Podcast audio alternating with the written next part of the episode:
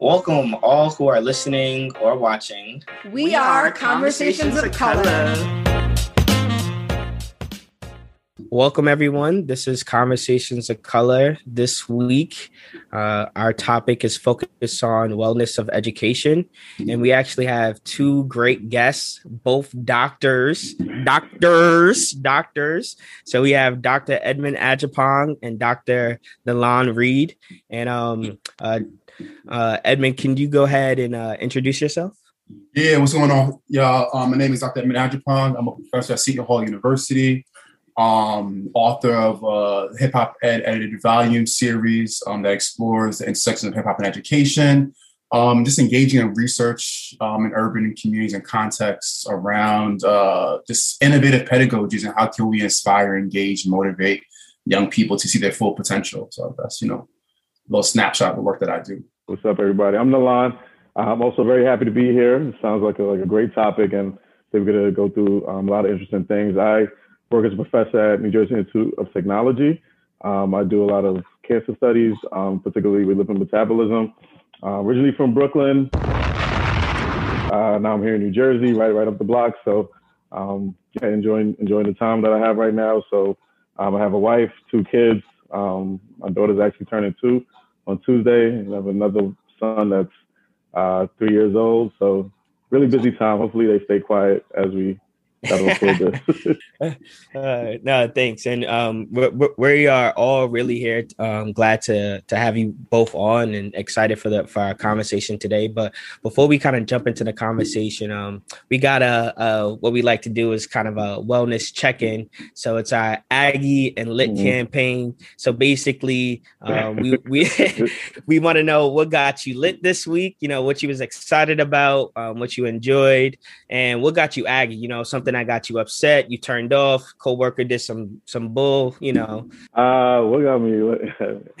I guess, like I said, my, my daughter's birthday's coming up, so just reminiscing about the times and enjoying, you know, them being young, even though they're like jumping all over me and pretty annoying most of the time, but just enjoying fatherhood and remember like what it's like to be a kid. And I'm, I was very energetic too, so just just happy that you know I have a good, healthy, um, and happy family uh, I guess that what got me lit. And then um, Aggie, I guess um, today's the Super Bowl. I'm not really happy about Brady being in the Super Bowl. I don't know how they let them back. Like I, how did they let Tom Brady back in the Super Bowl?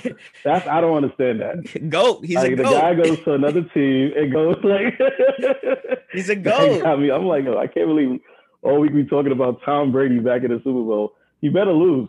That's really gonna get me Aggie. Yeah, um, for me, I guess um, what's lit. I guess I'm just alive. I'm just happy to be in this space and just reflect on the current context. You know that you know in the current pandemic, I have a job.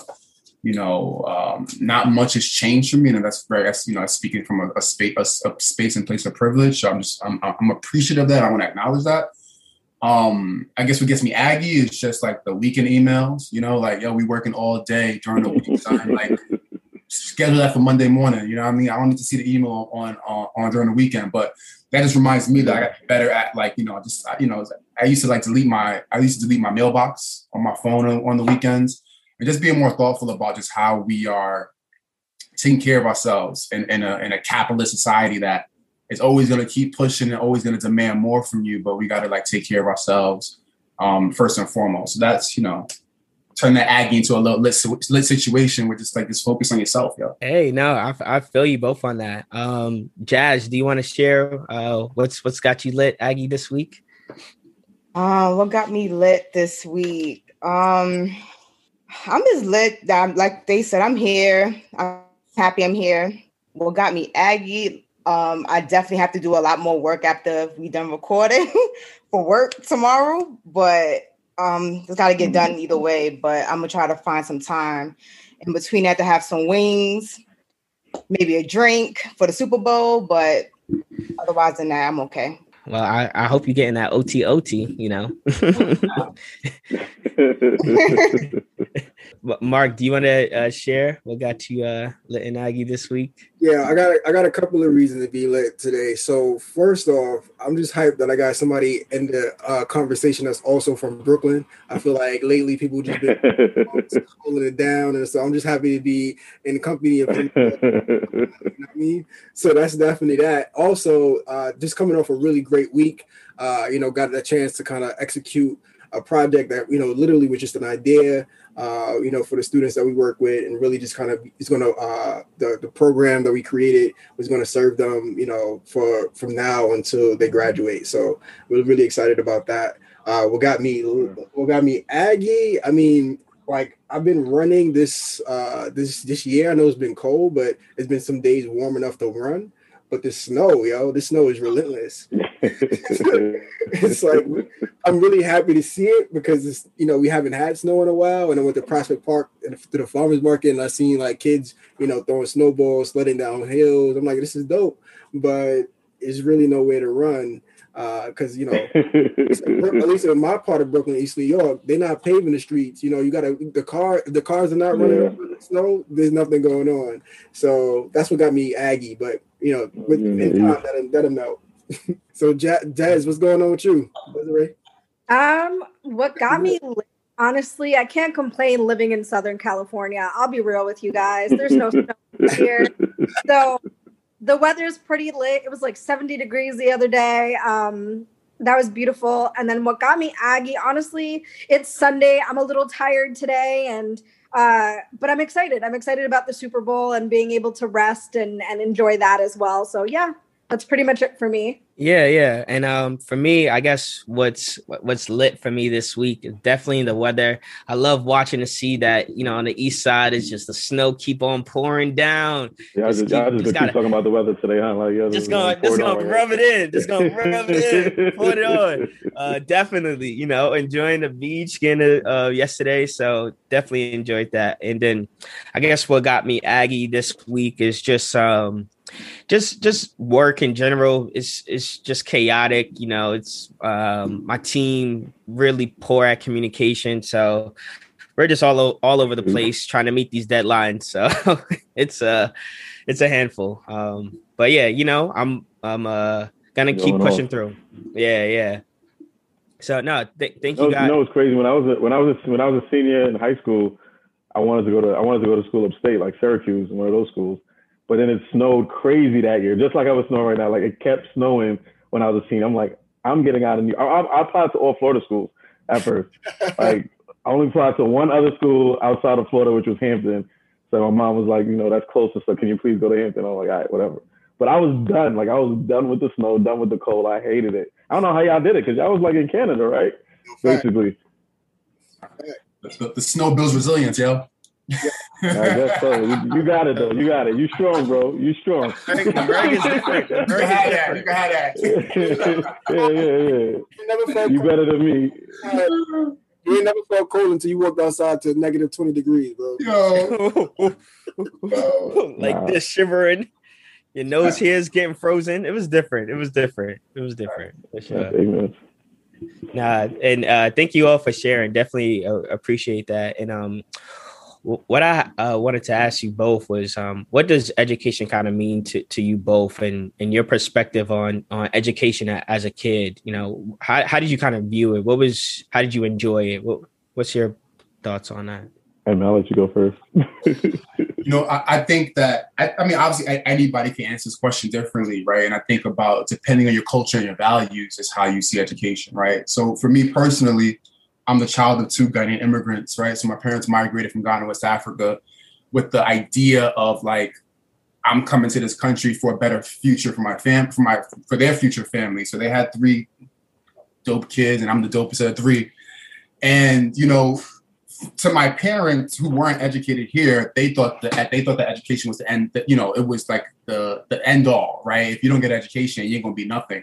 But they, they did recognize that education is obviously necessary to navigate and move within our our society's structures, right? Um, but as a kid, I never saw the importance or value of education, right? My parents were telling me it was important, but when I went to schools myself, I didn't feel the importance, right? I didn't feel like teachers were teaching to me. I didn't feel like I was able to be myself. I didn't feel like I was able to be authentic, right? Um, there was just no connection to myself in schools and content, right? So at home, I'm getting the signaling, the messaging that school is very important and education is very important. But when I go to school, I'm like, I don't see that. I don't feel that, right? So there was like a really big disconnect between me and schools um, until I got to high school. When I got to high school, I met one of my mentors who used hip hop um, in the classroom, and that's kind of like you know it, it, sparked me in a sense, but it's it, it wasn't like oh, shit. He's using hip hop we just rapping and tap dancing in class, right? I, I, think at first it was like I was like I was I was cautious. I was cautiously cautiously optimistic around the teachers' use of hip hop because I've been in schools for like this is high school, so maybe nine, ten years up to this point, I've never seen my my culture or myself reflected in in, in, the, in the schools or in the curriculum. So like I gave the teacher a really hard time, but over time I realized, you know, he had the best intentions and he also like really just wanted to connect um things that the students liked and enjoyed and engaged in outside of school with school. And it was that was like really weird for me because I never it's like, you know, it's like being in an abusive relationship all your life and then somebody trying to come around and love you, right? You may not know what love what you have to you have to make sense of what love is again, right? So that to me, I had to like really make sense of what schooling and education meant for me. Um, I think that really helped me reframe it, right? Like education, education is a tool, right? And it can be used as a tool for opportunity, but it can only be used for a tool for opportunity that's equitable if we can teach all students the way that they want and need to be taught, right? So, like, I think education systems are, are inherently oppressive, right? I think the education systems are inequitable. Um, you know, there, there, there, there are a lot of challenges and problems within our systems and structures that that need interrogation um, and fixing, right? So I think that's kind of where I'm at. Like, just I, I, like to use a lot of my personal experiences around education, how I view it, and how and, and my view of education has grown and has changed over the years. Um, and even now, as a college professor, like you know, schooling and education is important, right? I recognize it's a necessary evil, but we got to really rethink how we do it, right? And that's kind of where I'm at right now. Just like how to how do we reimagine schools, right? Like how, how do we get schools to be lit? Uh, and the true essence of what lit is, right? Now what white folks think is lit. Um, so, yeah. No, that's true. That's true. And yeah. uh, and the line, what, what about yourself? Yeah, like, I mean, yeah, Evan, I mean, you said a lot of interesting. Yeah, Evan said a lot of interesting things. Um, I kind of want to touch on too, right? So I'm from Guyana. My parents clearly were, was born there. I was born there. Came over here. I think it was a it was a storm like this too. Uh, I was almost three years old. Um, then I just went right into daycare a couple months later, and then kind of progressed from there. And I remember as a as a child, as like a really young kid, my, my mom especially would bring home like these workbooks or like these little those like little things like a fan out with all the questionnaires and stuff like that. And I would ask my mom like, "This is fifth grade level. I'm in second grade. Like, what are you doing? Like, I don't I don't I don't have to do this." And she was like, "Just do it. Just, yeah, just do it." And I think a lot of my education, like, or the, the progress of my education started from there because I was always advanced, right? Or quote unquote advanced, which kind of made me like as I got older, I started to think about it. I'm like, why didn't everybody have the same kind of? Um, if I could do it, why couldn't everybody else in my class do it? Right. So eventually, I don't know how you guys schools work, but there was like alert or astro, whatever. There was like an advanced class. So I'd always be in an advanced class. But you know, like I said, once I got older, like I'm still friends with the people in the quote unquote regular class, and they're labeled as like not intelligent or need they need more help or something like that but they knew like if you ask them something about like sharks, they could tell you everything there is to know about sharks because that's what they're interested in, right? So as Edmund was like alluding to, like sometimes you have to meet kids at their at where, where they're at, right, and bring them up to speed um, in that way. Um, so like I, I like I really appreciate what my mom did for me, just like continue to push me to do to be not at what my level, what they said my level was, but above and beyond that. But um, in terms of like fixing the education system, I think sometimes it's okay to like push kids beyond where they're at, like, and and sometimes we don't do that, especially in the in, in like um, in elementary school, for example, because it starts so early. And because my mom pushed me at an early age, and because I got into like alert or honors or whatever it is, that led me on a track to once I got into junior high school, I'm taking like high school courses. Once I got into high school, I'm taking college courses, right? And then once I got into college, I'm taking graduate level courses, and I'm doing like things that aren't necessarily where I'm supposed to be, quote unquote. So I think that that's part of the fixing.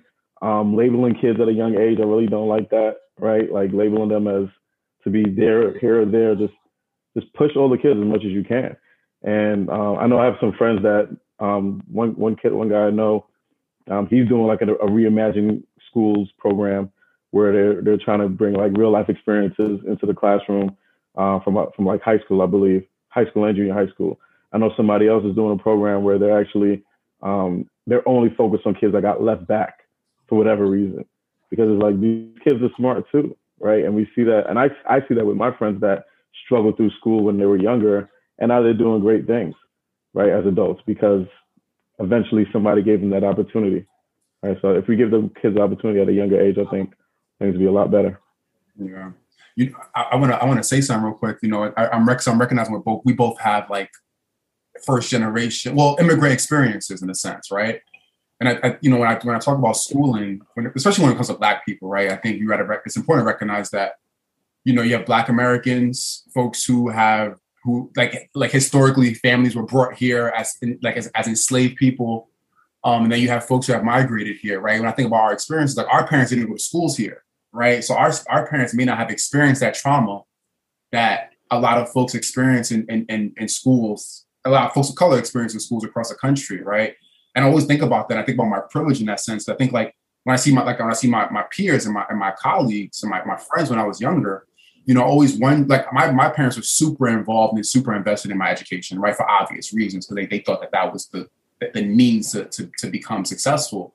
But I, I didn't realize it wasn't always the same for all of my peers. And I always I always think about this idea of like you know, folks experiencing trauma in schools and saying like, you know what, do do what you can in those in that school and just graduate or do whatever you can. Or maybe as a parent, I didn't make it through, so I don't. I may not expect my child to make it through just because of not because of the competency or the ability to get to get through it, but just because the, the, the experiences are just so traumatic and so devastating that that's what you know. A lot of students just end up leaving school. So I think it's also a privilege and honor not to be an immigrant. I mean, yeah, in a sense to be an immigrant, but like having a different a different experience and more nuanced experience, I think it's important for us to acknowledge. Well, for me to acknowledge that.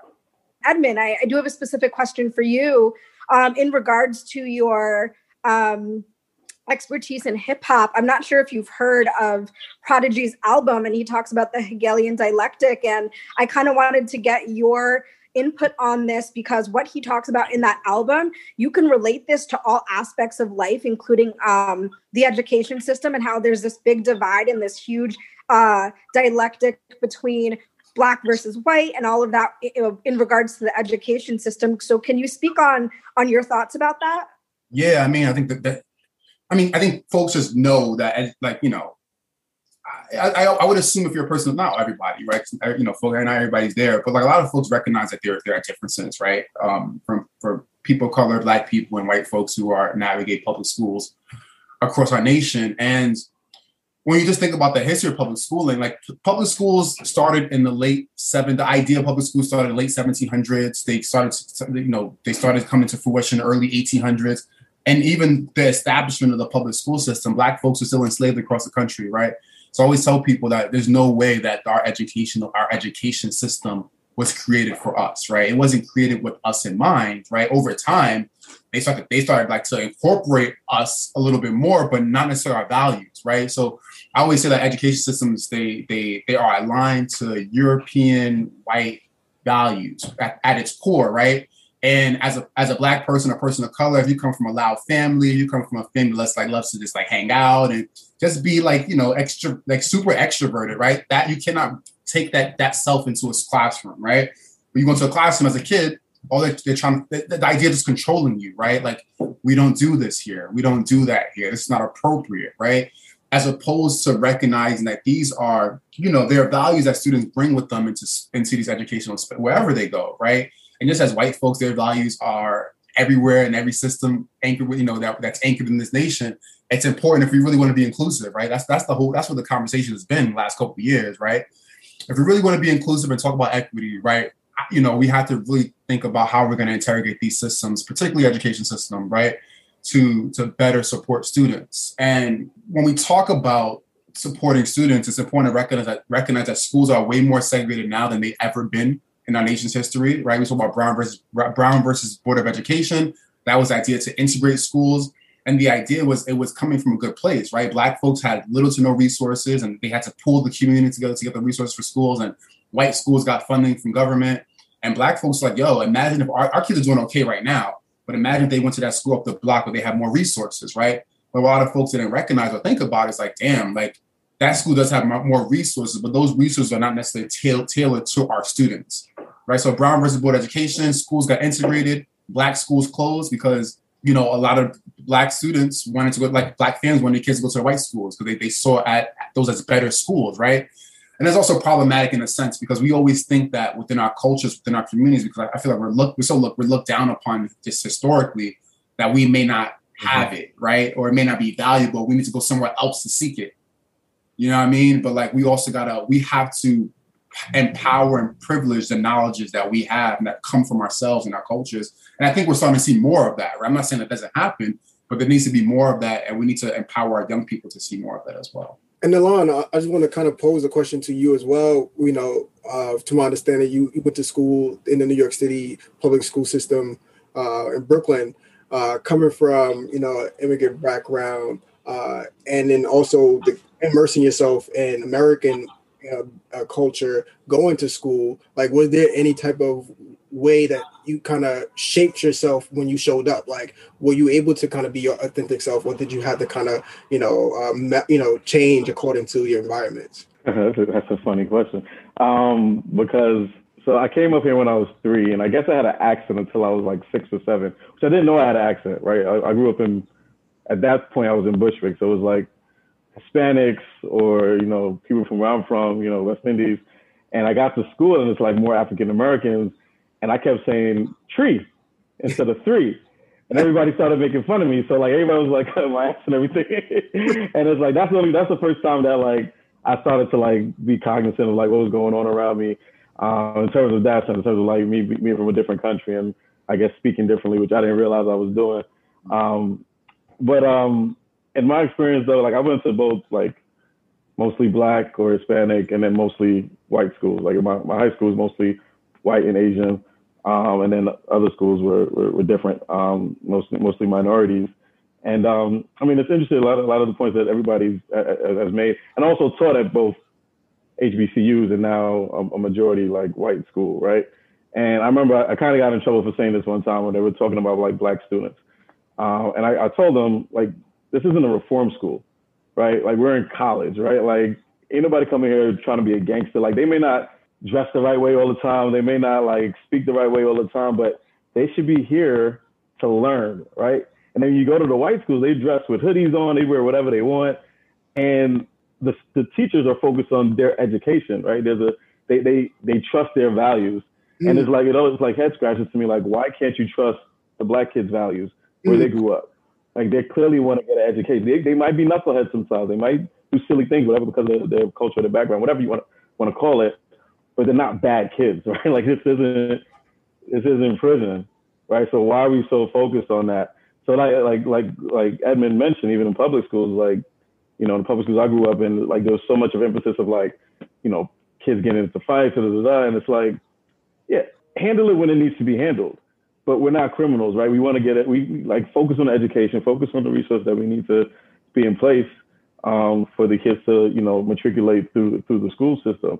Um, and in terms of like, you know, lack of resources, I think I think there should be a balance between like resources and like networking sometimes too. Uh, what I realized with um, going to a more, more diverse school, right, is that once you graduate, you have more diverse friends right? And we all know we're all like young professionals, like how important diverse network of friends is for like your job, for whatever it is that you want to do. Um, so I think that sometimes that's the benefit of going to like a more diverse school. And I hope like schools do become more diverse and it isn't just all minority or all, you know, you know, non-minority, whatever you want to call it. I think that's really important. You know. No, definitely, man. Uh, thank you for you know just kind of going into that that idea of just like your duality and how you showed up into you know different rooms and also your experience of you know how how things how students of color are treated or trusted and concerned of getting them their own education right because you see like oh we need yeah. to we need to take their phones away from them we need to you know send them through i know when i was in junior high school we had to go through metal detectors right and it's just like mm-hmm. only, not lehman um, you know and um, and that kind of kind of shaped you know what you know how you trusted yourself or how you kind of you know you know looked at yourself. Yeah. Like, oh, you know, am I a danger to myself or am I a danger to what's going on in the school when I'm just here to show up and learn? So yeah, yeah like like for example, like I think I'm not gonna say the school, but one school I went to, more teachers stopped me to tell me to take off my hat than ask me like, all right, I get it, take off my hat, but there's also there should be a balance there. Like like you should be nurturing me and my education more than like telling me how to dress. Like, okay, take off my hat, boom. Now what? You know what I mean? Like uh, that's that's weird to me a lot of times. You know. Oh no, I was I was gonna bring up because um, uh, Edmund and Alon, you both kind of touched upon the that you you had opportunities kind of working in, in, two different environments. So kind of pointing out maybe what are some of the things that you saw between you know um, some of the the places where you have taught at you know whether it's like low come income places versus these high you know um, places where you know families can can afford a um, a price tag on their on, the, on their education and, and not having to, to go to public school so kind of shed some light on that. Yeah, um, I, I've I've had the privilege of teaching like in a lot of different places. I taught at private, like independent schools in um in New York City, like I went, yeah, like, I taught at Chapin. I taught at like Horace Mann over the summer. I've taught in, and I taught in the Bronx, like you know, my in District 11, and and you know, and I have a higher ed teaching experience. But like out of all those teaching experiences, the best place and the place where I had the most fun was teaching the Bronx, right? And you know, obviously there are differences across all spans and across, you know, all areas. I think when you think about teaching at, at private independent schools in New York City that that cater, you know, tuition is about forty-five thousand dollars a year, like college tuition for a high school. Of course, the students are going to have more resources there, right?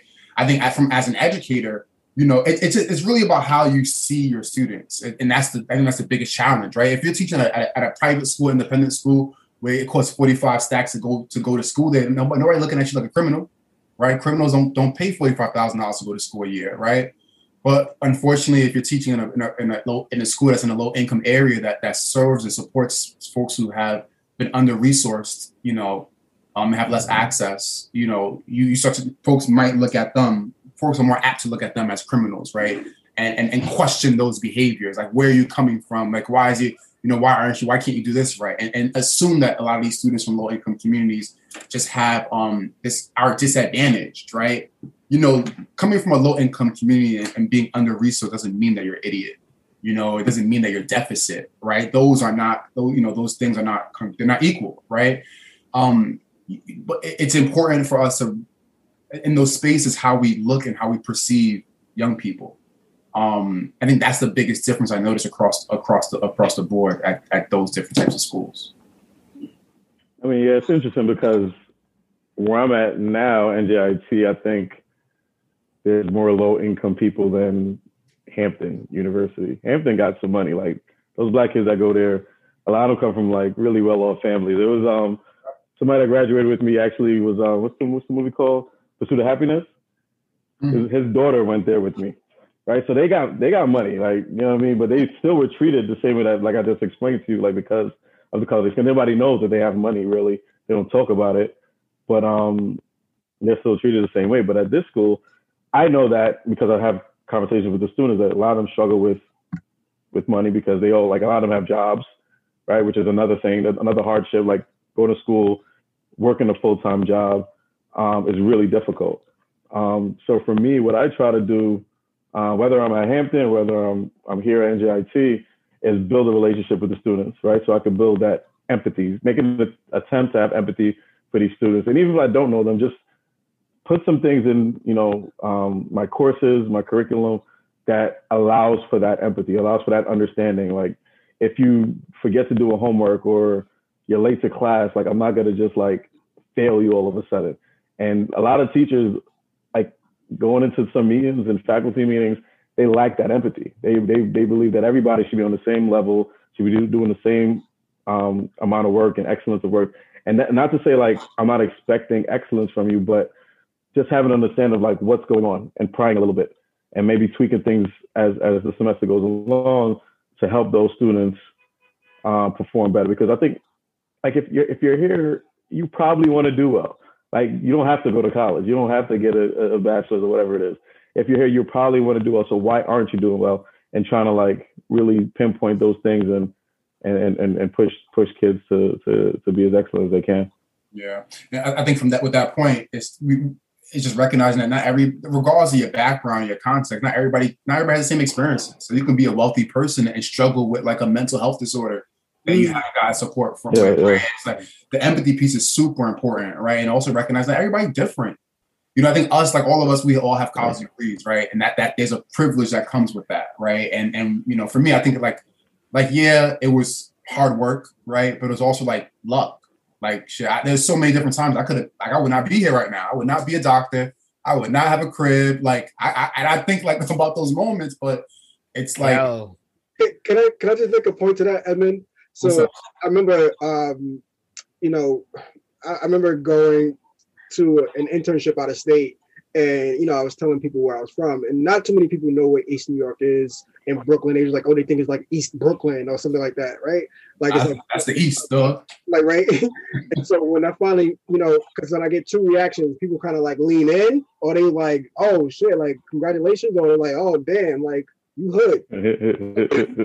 so um, I remember one interaction with somebody they they understood and you know they was familiar. Like, oh, you're from East New York? Like, congratulations. They leaned really, they really, they lean uh, right in, and it was like, oh, I'm proud of you. You made it. and I was just like, like, what you thought?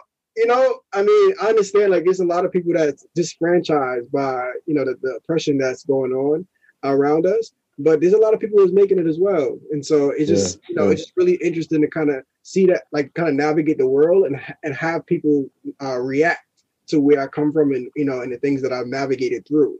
Uh, but with that, I just want to kind of pass it over to Jasmine. Um, you know, just to kind of talk about some of like the impacts of all these things.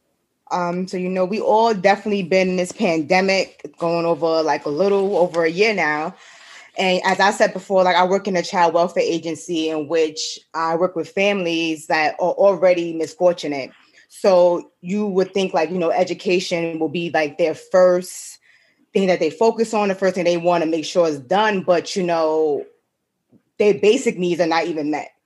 So I have a question for you guys, you know, as transition into remote learning, how do you think that has affected our, how children learn and more so how the parents have to help more so now the children learn? if that makes sense. Yeah. Well, remote learning sucks, right? Like for everybody. Like the students say it sucks. I think it sucks. Like the the the the lack of ability, because you know I'm, I'm a I'm a chemical engineer. I teach chemical engineering classes, so you know when you're in the class, it, it's complicated. It's hard, right? There's no there's no getting away. No go go no getting around that.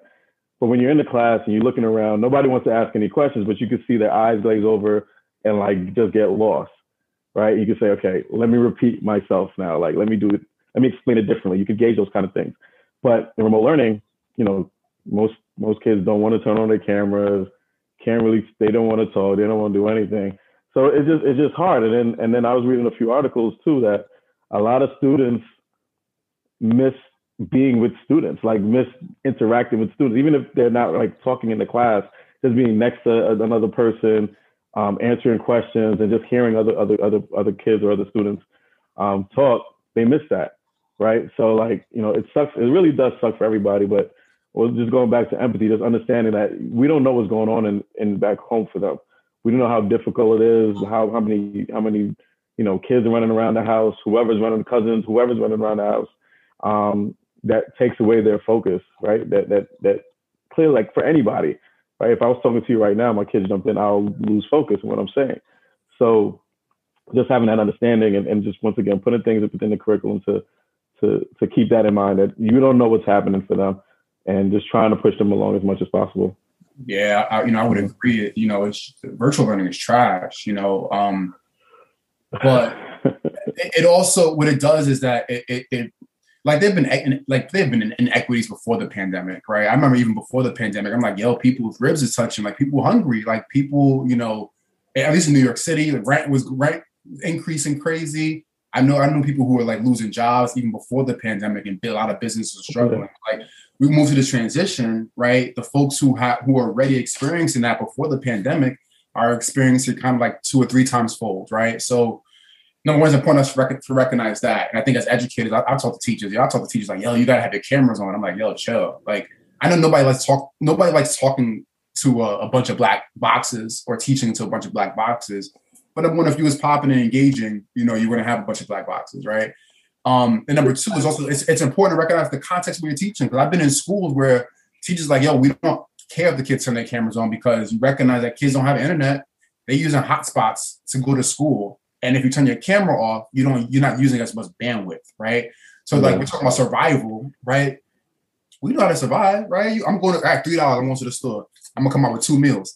You know, like we, we find ways to survive, mm-hmm. but the ways that we that we nat- manage to survive may not be the way that the institution will the institution might want to recognize, right?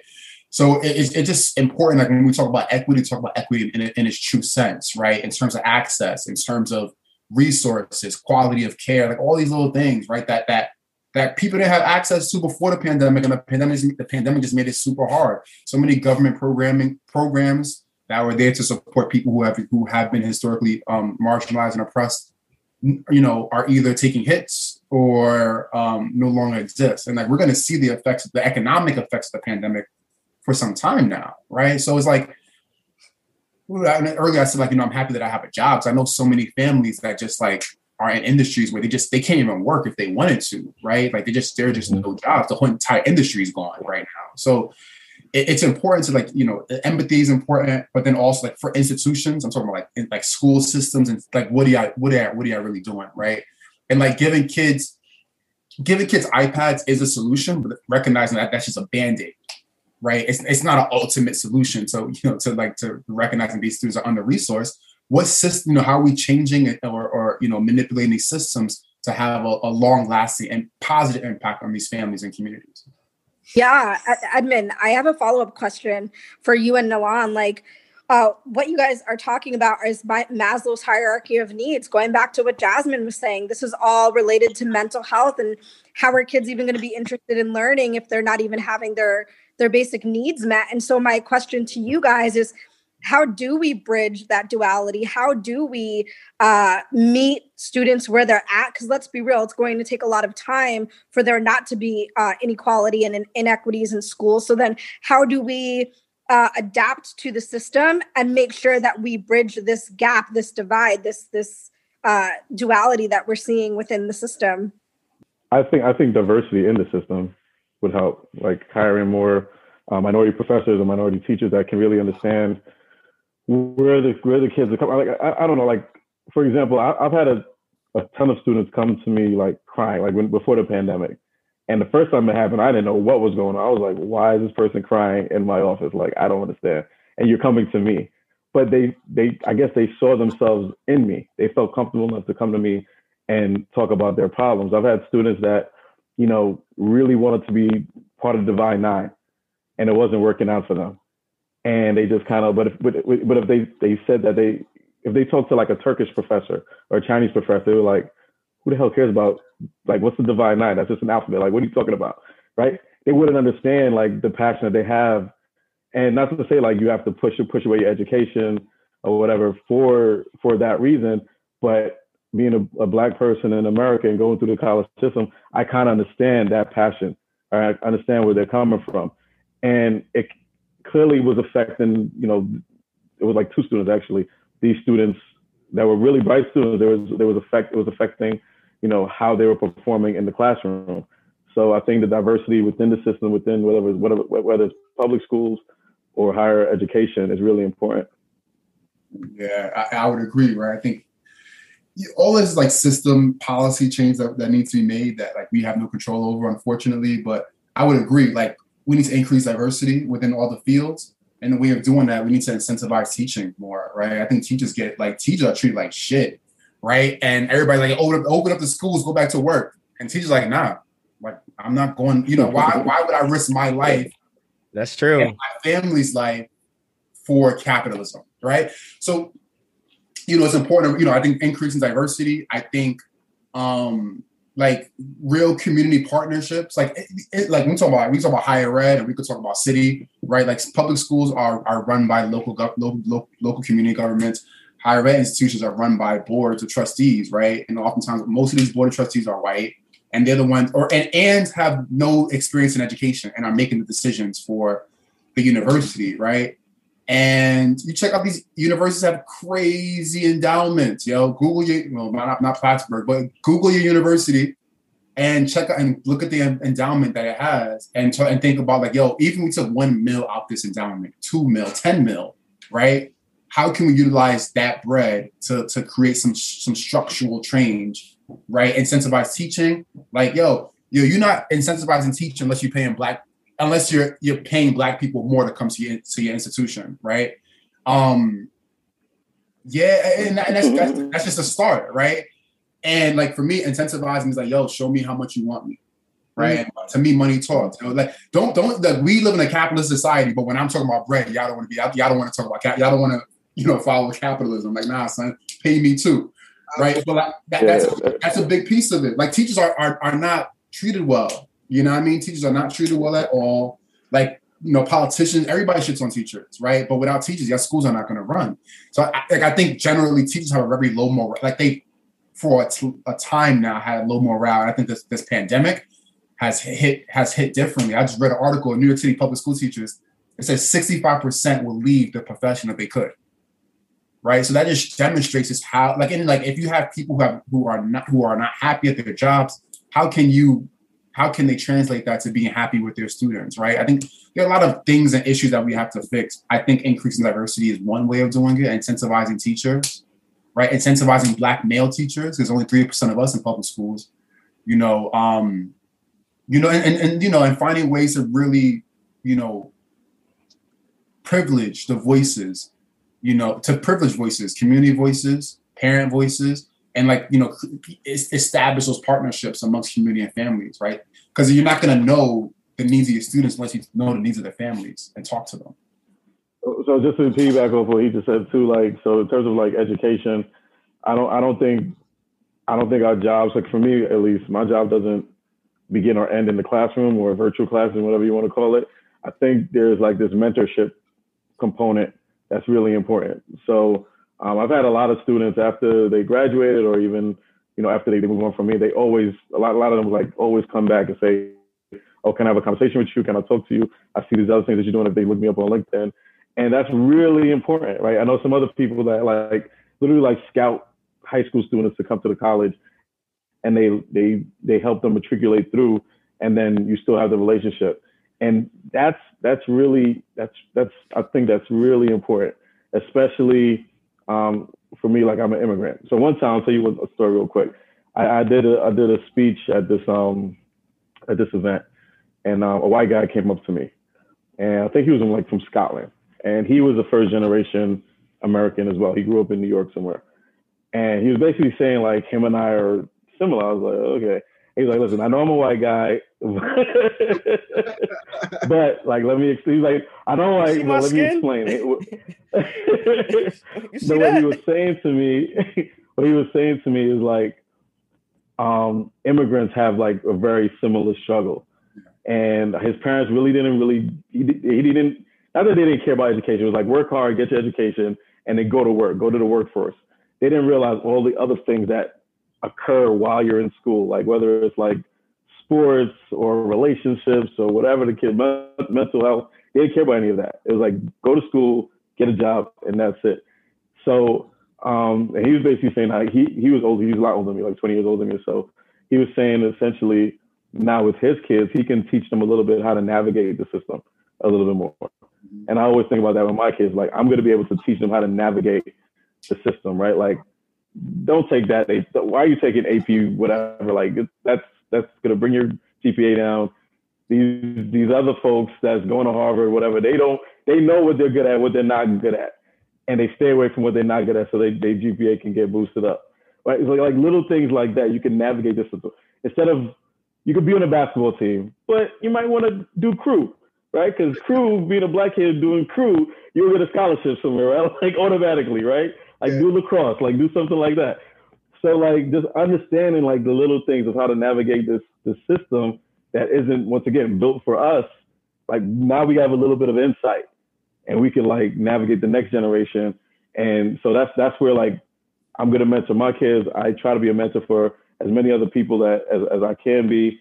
And you know, there's there's so many programs out there that you know we all should be involved in to help out um, the people that you know. You always say this, right? If I knew what I knew ten years ago, let the people ten years before us let them know it right now. You know what I mean? So they can navigate it properly and they could be more successful than we are.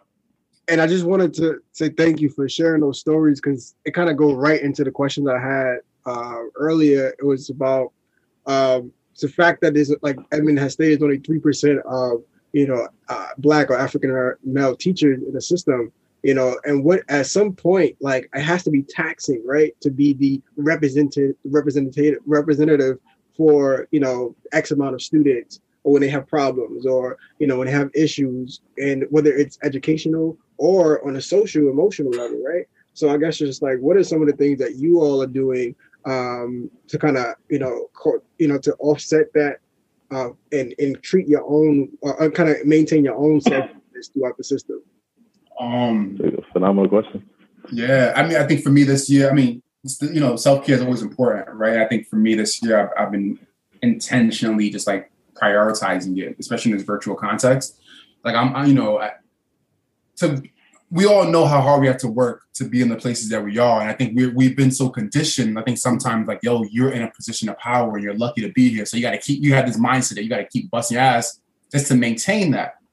Um, but like recognizing that that you know that's a capitalistic kind of structure and ideology, right? But for me, just like you know, just respecting my like respecting my time, mm. you know, um, making sure I have time to, to stay home and, and be with family and, and do the things that I want to do, right? And, and like putting an end time to work. And if I don't get to it, I don't get to it, right? Just keep it pushing and move on and, and get to it the next day. But you know, but for me as, as a scholar, as, a, as an academic, I have you know I teach on Wednesdays and I have free time. I mean, it's not free time, but to other folks they think it's free time. But the, the beauty of my work is I'm allowed to engage in research, engage engage in other projects. So for me, if I'm engaging in something that's outside of work, it needs to be something that I'm passionate about and that I that I want to do. You know, um, so this that balancing. Like we all have arduous tasks that we don't want to do what we have to, but balancing that thing with like with that with love projects and, and making sure that I'm happy with the work that I'm doing and I'm, I'm satisfied with it, and that it's going to really be impactful and contribute to change, changing the lives of folks. So that's that's really where I'm at around my, my self care and ensuring that you know I'm pushing towards my own personal goals while I'm while I'm working, engaging, working within the system. Um, yeah, like I I I I, I do a lot of self care. So I, I, hate working on Fridays, and I think I think Extension made me do that, right? Because like nobody really goes off on like Fridays when I worked in industry. That's so the I travel I really like working on Friday. Yeah, that's a travel day, right? I missed that. I missed that. Open it up. Open it up.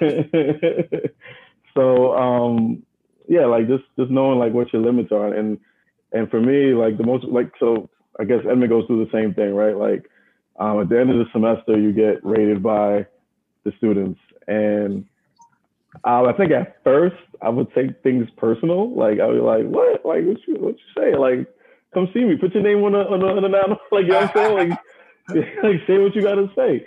But um, you know, not taking things personal. Like everybody has different backgrounds. Everybody has different fields. Everybody has different learning styles, and um, you know, appreciating you know, the fact that you are making an impact on at least some people's lives, some students' lives. They really, um, the people that like really like me, they they really really like me. They want to stay in contact with me. They really appreciate what I did in the classroom. Um, and so just like trying to have an even keel to to everything, and always keeping in mind like, you know, staying humble, right? Like, um, just trying to be better than you were the day before, or the semester before, the year before, whatever it is. Always trying to grow, no matter if you you know people say they like you, people say they don't like you. Just trying to like be the best that you can be, and um, always keeping in mind too, like what you're doing it for, right? Like many, many, like ten or twelve years ago, somebody I was tutoring, they were from East New York too, actually. Um, they told me she, I was tutoring her in chemistry, and she said to me, um, she got frustrated. She's like, ah, I can't do this. This isn't meant for people like us. Mm. Like this isn't meant for people like us and she wanted to work in, in in in like the cosmetic industry or something like that. And like that stuck with me. Like her mindset is like, I can't do it because of where I'm from. I'm from East New York. I'm, you know, this mix. She's like black and Hispanic, whatever she was. and she really believed in her mindset like this field isn't for people from East New York.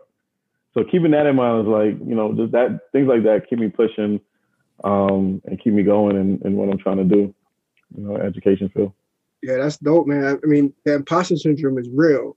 You know, uh, you know, yeah. I mean, you growing up in Brooklyn and myself is like, it's just like again, it, it's it's sad to say, but a lot of the you know early on as a child growing up is like all I seen was drug dealers and athletes, and you know, then you have your everyday workers, but don't like nobody's coming home to talk about the excitement about what they do. You only hear about yeah, yeah. You know, about what's being boasted about in your neighborhood. So when you get to these unknown territories, just like the imposter syndrome is real. You know, when people kind of you know growing up seeing different. uh I'm only seeing like certain you know you know opportunities like what is an athlete or maybe you know where I would come from was drug dealers, right? And these are people that boast about what they were excited to do. Like everybody that had like a nine to five job never was excited about what they did to kind of like influence or educate, you know, the masses or you know people in the community. So when you get to fields where you don't see people uh, that look like you or talk like you or where you from, you know, that imposter syndrome kind of sets in. Like, can I, can I, can I survive here? Can I make it here? Um, and so I thought it was just, you know, interesting as you started to uh, talk about the experience with that student from East New York. Yeah. And as, as, as Edmund said earlier too, like everybody here, we we're, we're kind of lucky to be. I don't know everybody's background, I don't know everybody's experience, but same thing here. Like I didn't really have a chemist on my block or a chemical, not not a not a legal chemist at least. You know what I'm saying? Like so, so it was like it was like there was a lot of bad influences around me. However, um, you know, I had cousins that was like, nah, you're not gonna do that. Like you going over here? Nah, go go that way. You know what I'm saying? Like people that protected me, people that like held me down and realized my potential, even though they weren't doing the right thing, they were like, nah, you're not gonna follow this right here. Like I'll I'll, I'll see you later. You know what I'm saying? Like people that really held me down and and and, and try to help me just go along the right path. You know what I'm saying? Like and you know, sports helped me out a lot. Like those, those things like that, like that that kept me busy. I remember one time somebody was like, um, you know, I, I went to basketball practice in high school and I, and I heard like there was a bunch of bloods. I was like waiting for me at the McDonald's or something like that. I was like, oh well, thank you, coach. like so, like getting into like nonsense, like like that, like you never know like what could have happened in all that that situation, right? Would would I like have died? Would I have clapped back? I would have brought my boys, and then I would have went to jail. Like there's so many different avenues, and so many different things that could have happened. And you know, whether you believe in like the universe or God or whatever, like I really feel like I was protected a lot of times in my life because I could have went this way or that way, and you know, you never know how things could go. Nalan and, and Mark, you bring up a really valid point for our listeners is that imposter syndrome is a real thing. And I feel like when you do, especially people of color, when they get into places where you've never seen people of color, that imposter syndrome hits hard. Um, and yeah. so Edmund brought up a good point earlier, and it kind of ties back to what we're talking about now how we need to have more people who look like us in places where we don't see us so we could be the example for other people of color that it's possible because without seeing it people are going to say what the little girl said to Nalan and say well I don't belong in that field. That's not for me. And so yeah. I'm really glad that Mark you brought that point up. Mental health is not talked about in in our cultures and so that's it's really difficult to overcome that but I want to let our listeners know that it's, it's not impossible. You could literally uh, be anything you want and don't let the fact that you don't see someone who looks like you stop you from doing that because you can be that person for other people. So. We, we've been doing some studies here at njit too. Like we're trying to keep track of mental health um, especially during covid and it's it is on a rise actually. Like a lot of students that didn't realize they had mental health issue issues it's coming out now right? Like because the, the kids that have whatever the mental health issue is you know, they require like if like for examinations, they require like extra time, whatever it is. And a lot of students are coming out finally and saying, I have an issue. And it might be related to COVID or clearly it's related to COVID because there's a, there's some rise, right? So there's some kind of correlation. You know, affiliation with, with the two. Yeah, correlation with the two. I think but everyone's points have been really great. And I think there's value in community, right? I think Nalan, you also touched upon just learning from prior experiences, those, right? So so people that knew was, you know, on that track that could possibly get you locked up or killed they they kind of steering you away from that and, and telling you to okay this is what they know. You you should pr- pursue education you know get into the extracurricular activities. So it's, it's definitely important you know community definitely shapes us and guides us to to the individuals we are today. And we we know there's definitely been opportunities for us to go a different way especially growing up in new york. It's hard out there in the streets you know what i mean? But, and like, uh, do, do, people not watch like Scarface and like Paid in Full? It never ends well. Like it's just, like it never ends well. Like, like you either go to jail or you're gonna die. Like, why are you doing this? and, and, I just wanted to say one thing, and then and like that's so true, though, right? It's just like we know how this ends, right? But for whatever reason, that's a reality for a lot of people still today. Is yeah. like oh, this is what I know, and like recidivism, right? Like you know, when people go to prison, they come out do the same thing, and you know, go the same thing happen. Yeah and uh, you know, and that's and that's a that's a real that's a real like cycle that we got to continue to yeah. kind of work on. But like even for myself, somebody who went away for school, had an opportunity to travel abroad, and even live out of, out of the state for uh, uh, for a short time, is like coming back to where I was, you know, where I'm from, and you know, and working as a professional is really interesting because like a lot of people mm-hmm. like, oh, education is my escape, right? I can go somewhere and you know transplant myself somewhere else. But for a lot of people, the reality is they end up right back where they started, um, you know, for whatever reason. And and it's just interesting, like you know, did the time that I invested is was education the access or the key that they said it was going to open up these doors that's going to completely change my life. Um, yeah. And it's just something to think about as people kind of transition, um, going back to school, you know, returning to school, you know, in this COVID situation, and and, and also just kind of you know figuring out how that's going to work financially or whatever. Yeah, yeah. Real quick though, so I got a cousin, right? I grew I grew up with, with my cousin, and like like he was my brother, like just always together. And recently, I was like on the phone with him complaining about my kids, as most parents do, right? Like kids suck sometimes. And he basically was like, "Yo, do you do you call them bad though?" And I was like, "Nah, I try not to use the word bad." right? Like, and I said this earlier, like labeling people at a young kids at a young age. And ever since I can remember, this cousin that I have was labeled as bad, right? Like when I was three, four years old, he's three years older than me, right? It was always like this. I'm not gonna say that he's bad, like he's bad, like he's always bad. And he took that on, like that was his personality. He was like, oh, I guess I'm bad. Even when we would like play games, he would always want to be the bad guy. He always want to be the villain. So when he became like 14, he big crip now, right? Now he's crip. Now he's doing all this other stuff. He's not a bad like when, when he's with me, he's the silliest, play, more more play, most playful kid ever. ever. But when we like in the streets, like when we in Flatbush, whatever, it's like, yo, what up, my da da da da da da da da And I'm like, yo, who are you right now? Like, and I'm I'm cutting his ass. I'm like, yo, chill out. So I'm like, you're not you're not tough. and later on, of course, like once again, he's bad. Like he's crip. He's this and that. Gets locked up for multiple multiple reasons. Goes to jail for a year, and it took him a really long time to like get his life back on track, right? And to me, it's just like when we were kids, instead of like nurturing him and and like doing things to like help him, everybody was just saying he's bad because he like likes to make jokes and likes to make fun of people, whatever, whatever, things like that. And I have another cousin that like same thing. I was like he was always considered bad. He we would go to like the store and he would like steal like a banana just just for the just for the, the fun of it. Him too became like you know the head of his own crip um, gang um, crip set when he was like 12 years old. By the time he was 20, he got shot up and died. Mm-hmm.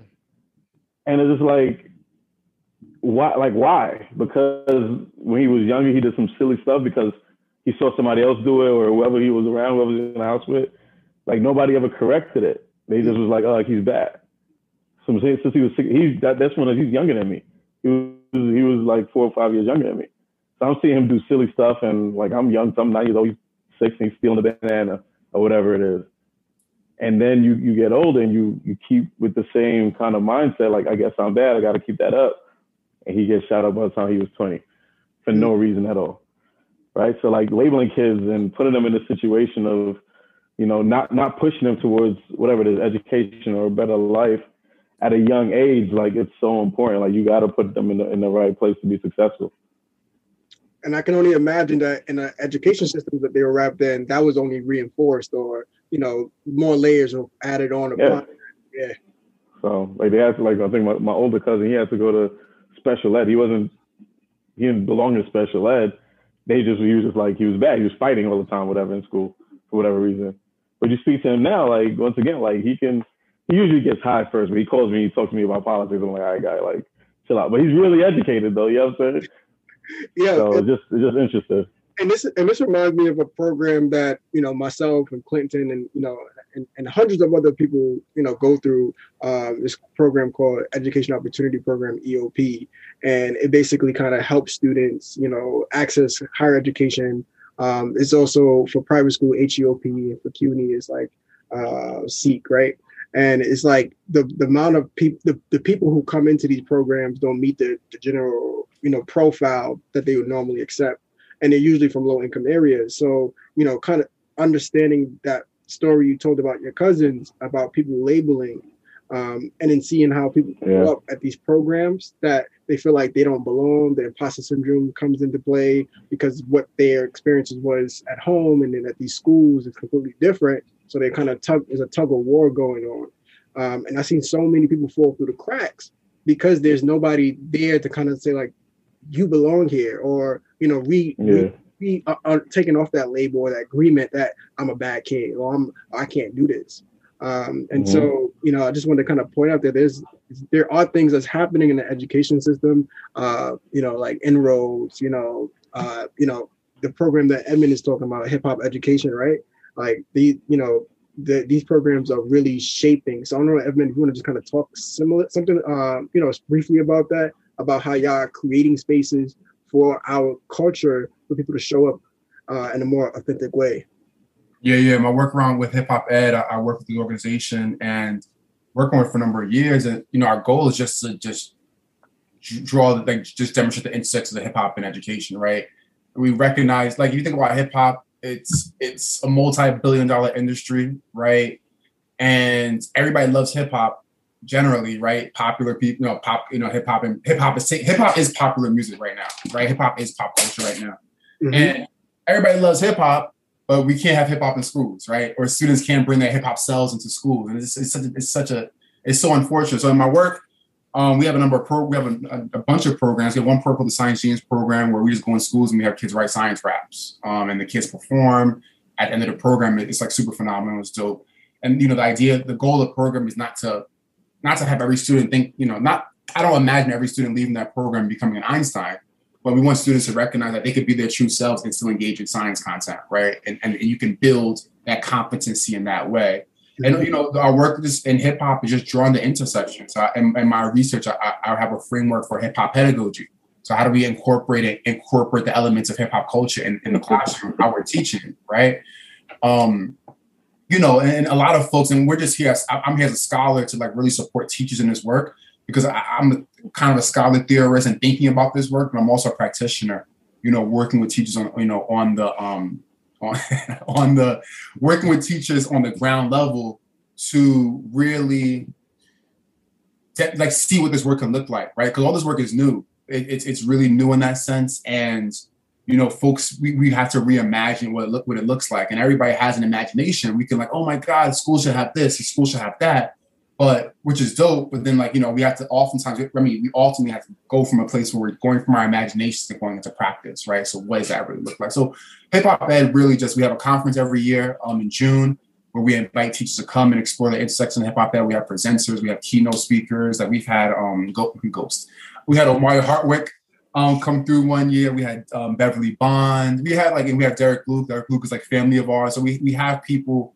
We try to bridge like the we try to bridge you know the, the the fields in a sense right because everybody has an experience in education and i think that's what we're like we we we work with artists and entertainers and we had um what's his face, um, Guru, right? Jay Z's producer and engineer come and talk to us, right? So a lot of we have we like to bring industry folks to come and talk to young people about like education, not like come and talk like education is so important and you need to get a degree, but more it's like yo, this was my experience and this is how I got to where I got to, right? But just showing people that this your your experience doesn't have to be linear, right? For a lot of us, it's not, right? There's road bumps, you know, there, there are challenges along the way, and that's fine.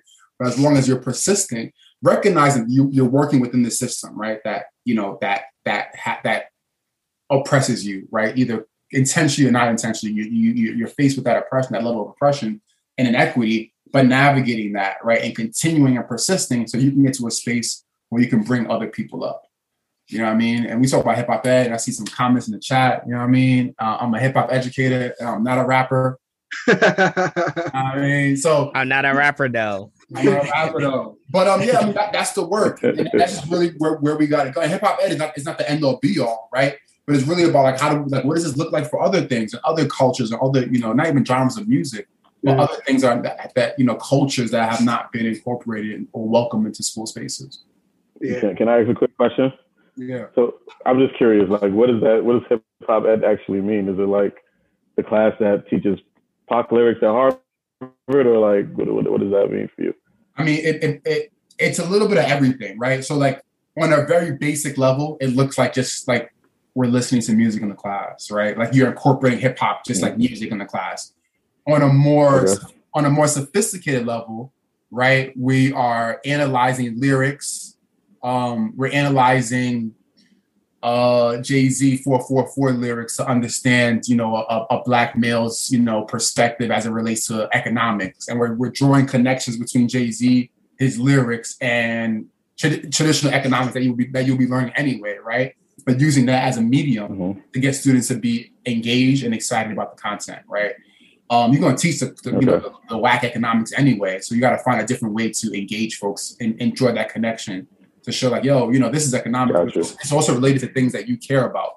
And you know, folks do it in so many different ways. Like I, I, you know, Hamilton is also an example, but that's not, you know, I don't rock with Hamilton like that.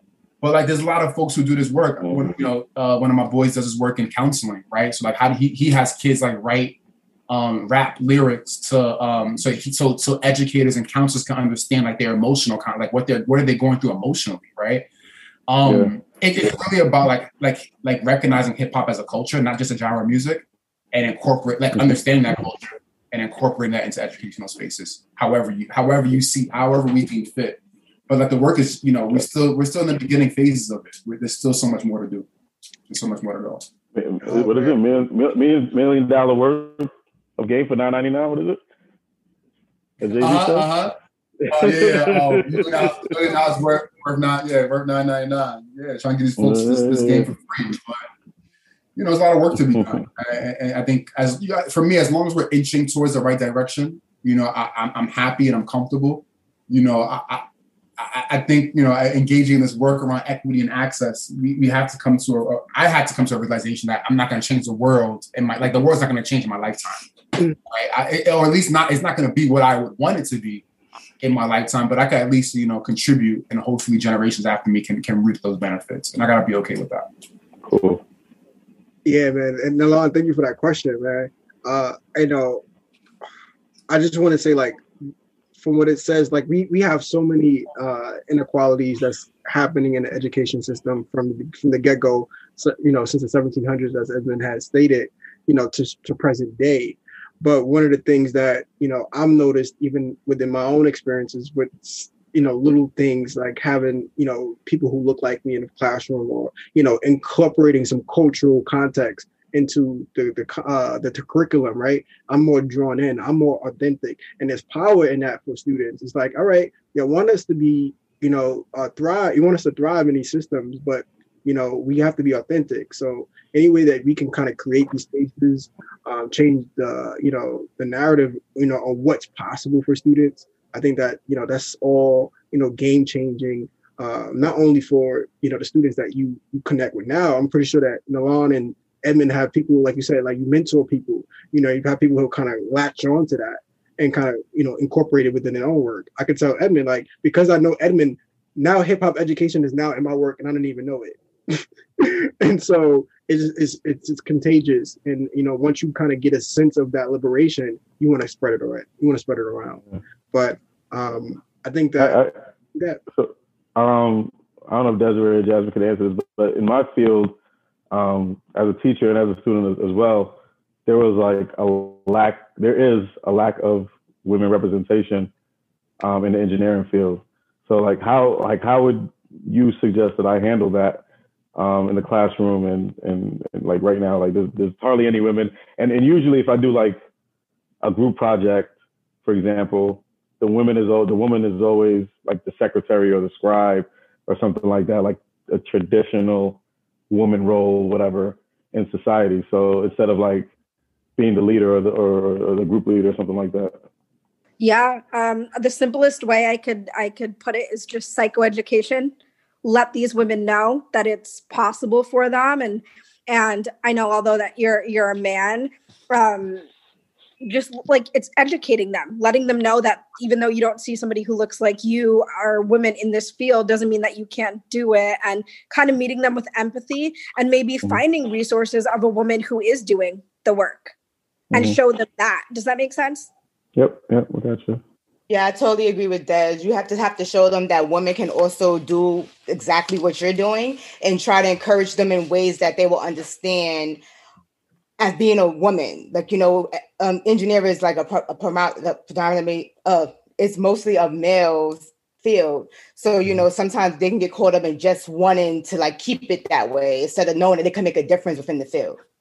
Gotcha. Yeah, and that yeah. they exist. Like I guess for you, and Nolan, it would be like you maybe putting in a little extra step there and, and doing your own research of the women that are in the field and then presenting that information to them. Gotcha, gotcha, gotcha. Thank you. If that's all the questions that we have today, uh, I just want to thank Edmund and Alon for joining us today. Um, I hope that the people who are list who will listen to this, you know, can get an understanding of the inequalities that we have in our education system, but also how they're the impacts of them, right? Like how those are affecting students, whether they're in K to 12 or even college and beyond.